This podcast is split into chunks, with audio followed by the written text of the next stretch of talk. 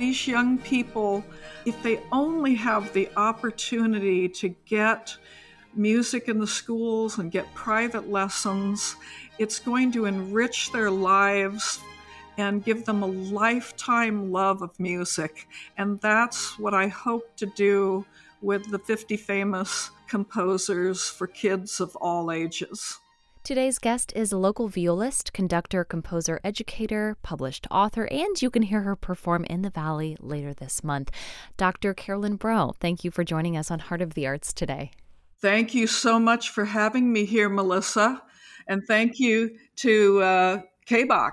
I'm excited to have you on the show for many reasons. You've made such a big impact in the classical community here in the Valley and beyond. Your book recently won an award in the category of arts and history, and we'll get into that in just a bit. I do want our audience to know that you received your doctorate from Arizona State University and you conduct with the Four Seasons Orchestra in Scottsdale, which was nominated for a couple of Grammy Awards back in 2000. And you're the principal violist with the Scottsdale Philharmonic. I'd like to know when your musical interests began and what sparked the interest. My musical interest started very, very young at about three years of age, uh, just listening to the radio and dancing to the music. Uh, I wanted to learn how to play the violin at about the age of eight. I learned a little bit of piano at seven. And uh, later on at uh, 10, I started with the viola, which is my lifelong love. So you really kind of have to dive into it all the work and the challenges as an independent musician. When did you know that it was what you wanted to do? Were there any doubts on uh, about embarking on this career?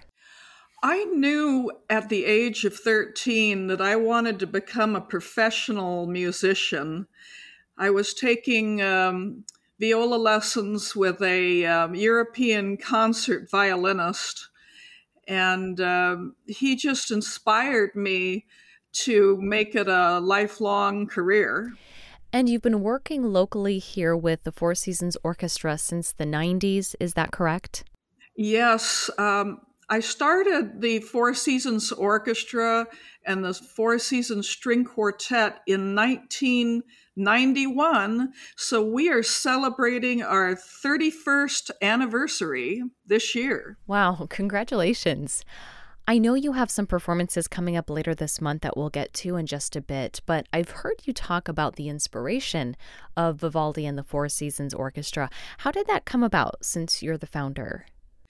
Well, I do have a great love of Antonio Vivaldi, who was a brilliant violinist and composer and uh, a lot of groups were uh, looking at Mozart and Johann Sebastian Bach, and I I thought it would be nice to work with uh, Antonio Vivaldi's music. We have performed all four of his uh, Four Seasons concertos and and other um, music by Vivaldi, but we do a, a variety of um, classical and contemporary music, Baroque music over the years. What about his life and teaching made you want to identify yourself with part of Vivaldi's legacy?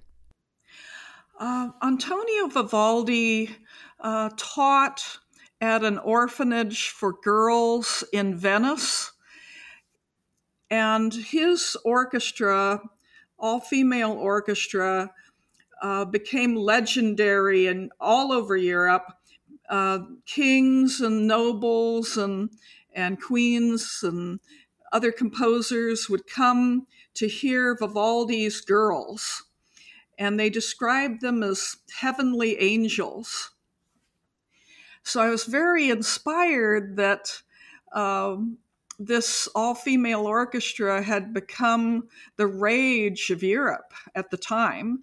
Now, I, I, must say here that the Four Seasons Orchestra of Scottsdale has both uh, male and female professional musicians uh, as members. Okay. And As a part of the organization, you've spent a lot of time conducting. That seems like it's been a highlight throughout your career.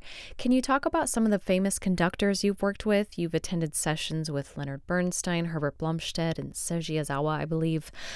What's one experience that stuck out to you or changed your trajectory in terms of teaching or leading an ensemble? Um, I started conducting at Chapman University as part of my bachelor's degree. I was working with um, Professor John Koshak, who had studied at the Mozarteum of Salzburg in Austria. Um, he was the one who taught me how to conduct initially. I worked with um, Dr. Michael Zirat, who conducted on five continents and had won the Dimitri Mitropoulos Award. Then I went to a master class with Herbert uh, Blomstedt in the early 80s and then um, the LA Philharmonic Conducting Institute. I was um, there when conducting. Uh, students were uh, getting uh, education by several conductors, including Leonard Bernstein. It was amazing. I think that was 1981 when I worked with Leonard Bernstein. And then in later on, I went to Tanglewood as part of the conducting associates and uh, there was a master class with Seiji Ozawa. Wow. And it was really exciting to see Seiji Ozawa conducting in person. And in the past, I had only seen his upper body and conducting arm, but then we were able to see his feet. And I said to the other conductors, wow, he's doing uh, Tai Chi on the podium. And they said, yes, we're all getting videos trying to figure out what Tai Chi is. But I already studied Tai Chi in uh, 1984. And I got the idea of the energy bow on the viola and the violin, kind of the energy coming from your center and then I decided that could be transferred to the baton and you you project all that positive energy through your baton.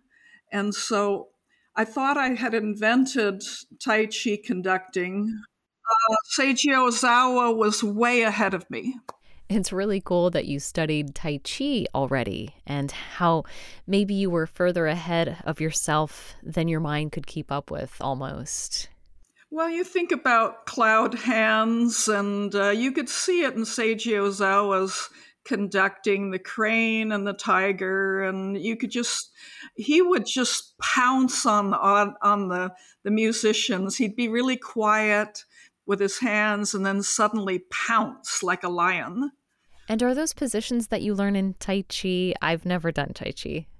They have a, a like, I think 64 moves, different uh, moves with your hands and your feet. And uh, some of them are very, very slow. I think those are moves in the uh, Tai Chi world.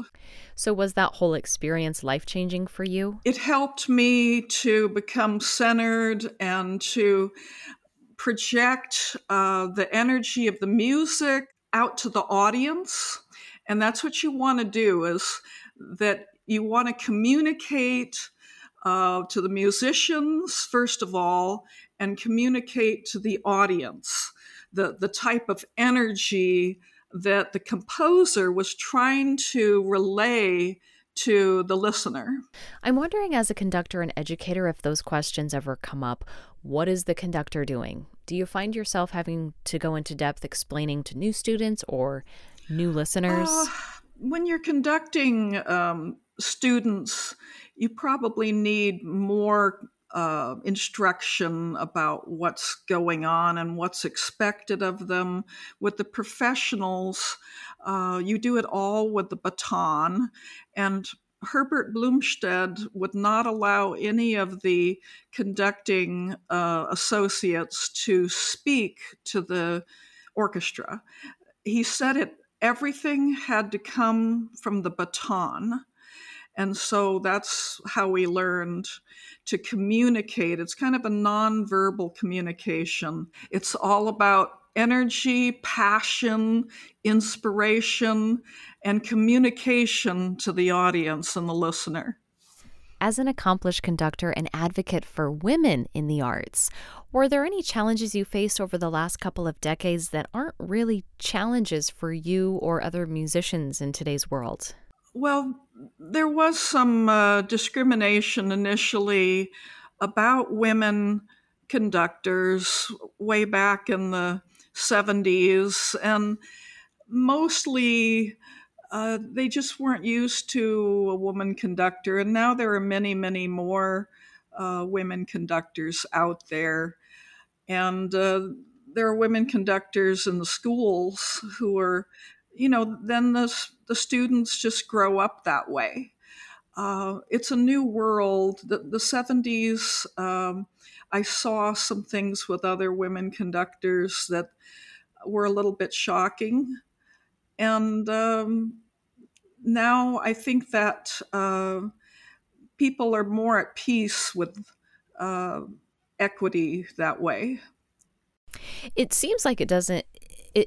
It doesn't seem to have ever stood in your way when it came to building orchestras and producing it's always a challenge to get opportunities to conduct and guest conduct. And uh, I've mostly focused on the Four Seasons Orchestra. I've conducted at community colleges and uh, honor orchestras. And I was asked by Chapman University uh, around 2003 to become their uh, professor of conducting when John Koshak um, retired and I just felt that the uh, flying back and forth would be a bit much with since I have a family here in Arizona. So I, I chose my family, and it was very difficult to let go of becoming a professor of conducting.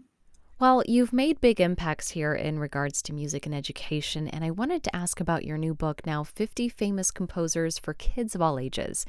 Is that just for kids or anyone at any age?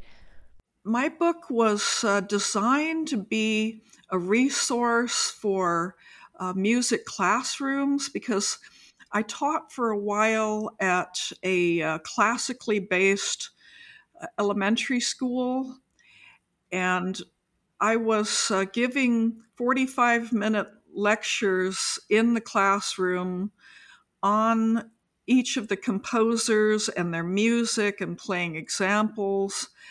And I saw that these kids were like sponges. They absolutely loved finding out about the music and they were very excited about it.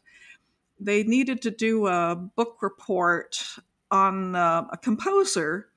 And I noticed that uh, the list of composers were all male. So I decided to do an experiment and I added 15 female composers to the list.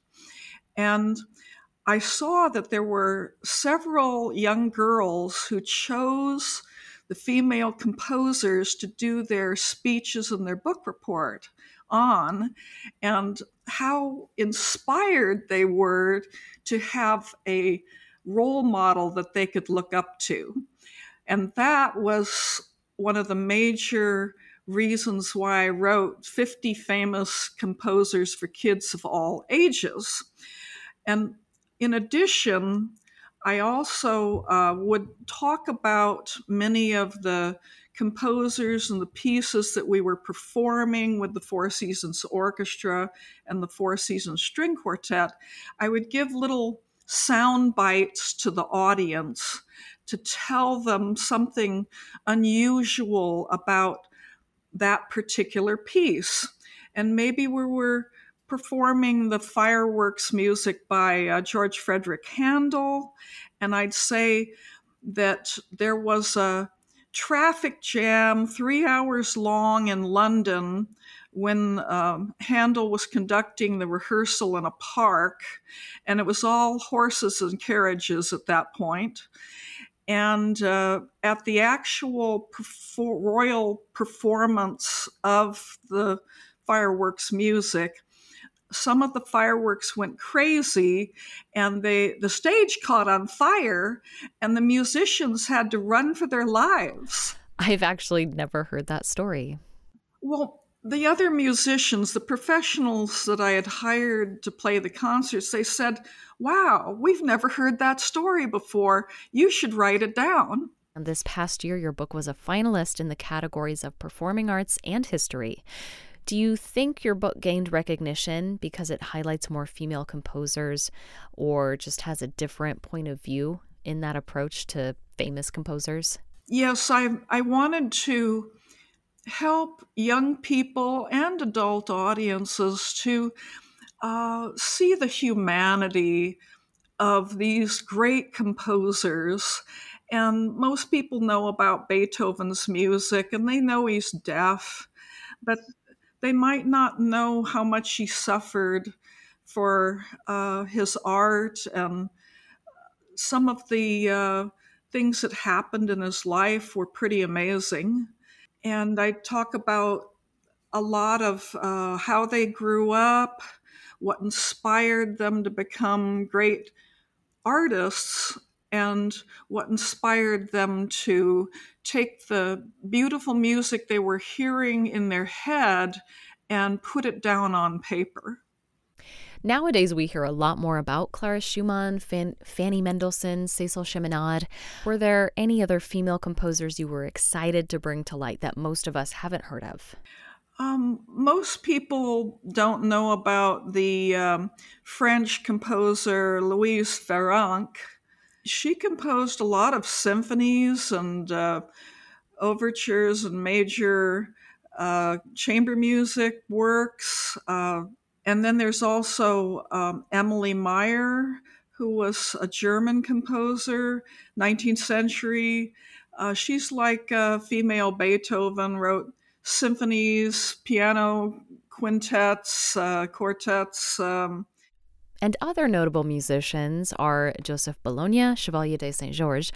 I was wondering since you've experienced you have experience with Tai Chi if if his experience with fencing and sword fighting maybe had something to do with how great of a conductor and violinist he became.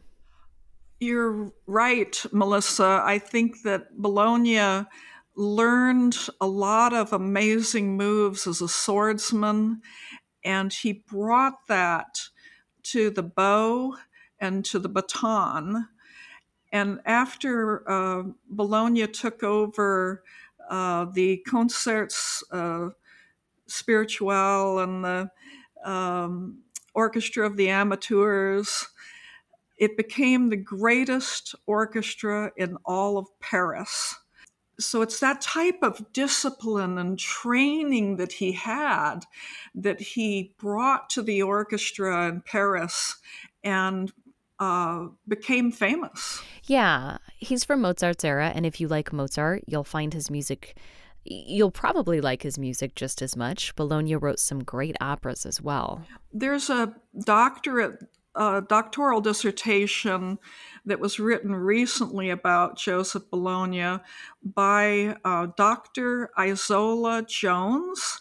She's here in the Valley. She's a former Metropolitan opera singer, and uh, I'm hoping that uh, we can get the funding to uh, perform some of Joseph Bologne's music with the Four Seasons Orchestra and have Isola Jones come and sing some of uh, Bologne's beautiful operatic arias. And we'll do his symphonies and his violin concertos as well.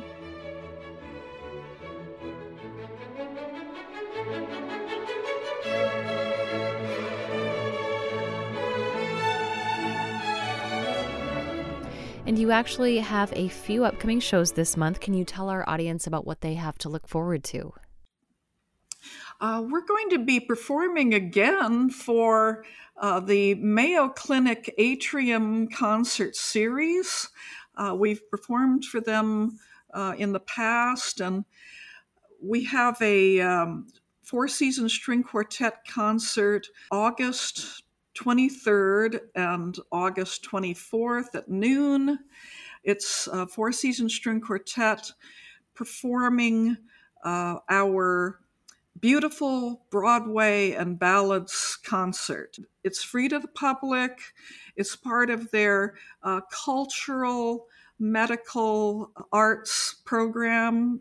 Yeah, that idea of music as medicine and bringing it to a setting where you wouldn't really expect to be to be able to enjoy live music.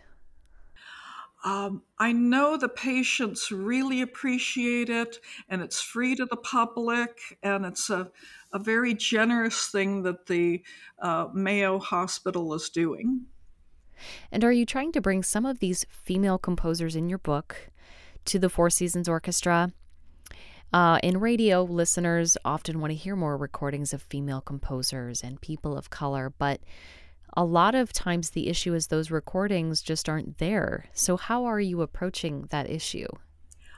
Uh, we want to give a Ukrainian benefit concert with Dr. Alexander Birch as our solo violinist. She wants to perform uh, a violin concerto by a Ukrainian composer and also uh, Tchaikovsky's violin concerto with Four Seasons Orchestra. She's soloed with us several times and it's just amazing. Uh, she was concertmaster at one time with Scottsdale Philharmonic and uh, did the Brahms concerto. So uh, she's uh, performed all over the world as a solo violinist if we can get the uh, backing and the, the funding, we'd love to do the Ukrainian benefit in May of 2023 for the their special um, oh Patriots Day, just in solidarity for the Ukrainians and their cause. That would be really wonderful. Um, I would also like our audience to be informed about where they can find your new book. The 50 Famous Composers for Kids of All Ages is on Amazon. It's at Barnes and Nobles. It's at classicsunlimitedmusic.com and many, many independent uh, bookstores. It's at the publisher's website. That's uh, Inkwell Books Incorporated. And where can our listeners find any other information about your upcoming performances and the 2022 23 season? FourSeasonsOrchestra.org or on the uh, Four Seasons Orchestra Facebook page. And I wanted to mention that uh, 50 Famous Composers also won the uh, Mom's Choice Gold Award for 2021. Oh, cool. How, how did that come about? I submitted the book to the Mom's Choice Awards, and they have a team of judges who uh, read the book and uh, review it and and uh, decide which books um, and which products are are best for children. And like I said, this is a resource book. It's great for music teachers, great for grand parents and parents who want their children to get educated about the classical composers. And it's not a book that would be for a really young child. It's more designed for your um, late elementary, middle, middle school, and high school student, and also for music lovers. And I'm sure it stuck out that you've covered so many female composers in this book that we don't talk about because really we've only just begun scratching the surface. Uh, when I was working on my doctoral dissertation about Louise Lincoln Kerr, who's a Arizona composer, she uh, helped to found the Phoenix Symphony. Um, I read in a, a, book by Aaron Cohen that there were almost 3,000 uh, women composers, both historic and living. But that was 1981 when he published that book. Now there they estimate there's over 6,000 women composers, both historic and living, from 70 different countries. Well, that's exciting to hear. I'm hoping that through these books and concert opportunities, even since you mentioned the six degrees of separation, that there's a lot of great music for us to be discovered. What other things can you tell our audience about that you're looking forward to for uh, this next season or educational opportunities? Well, I really appreciate what the Heart of the Arts is doing for the local uh, orchestras. We go into the public schools, we perform for the children. And I've performed uh, Peter and the Wolf numerous times and The Little Engine That Could for elementary school and middle school students. The children are the future of classical music. Well, thank you so much for coming onto our podcast today. You are certainly at the heart of the arts, and I look forward to checking out your brand new book, 50 Famous Composers for Kids of All Ages. I hope to be seeing some of this music in person real soon. Thank you so much for having me come and speak, Melissa. It's my pleasure. Once again, that's local violist, conductor, and published author Dr. Carolyn Broe, who also sits as the principal violist with the Scottsdale Philharmonic. For more information about Dr. Broe and upcoming performances, head to fourseasonsorchestra.org. For KBOX Heart of the Arts, I'm Melissa Green.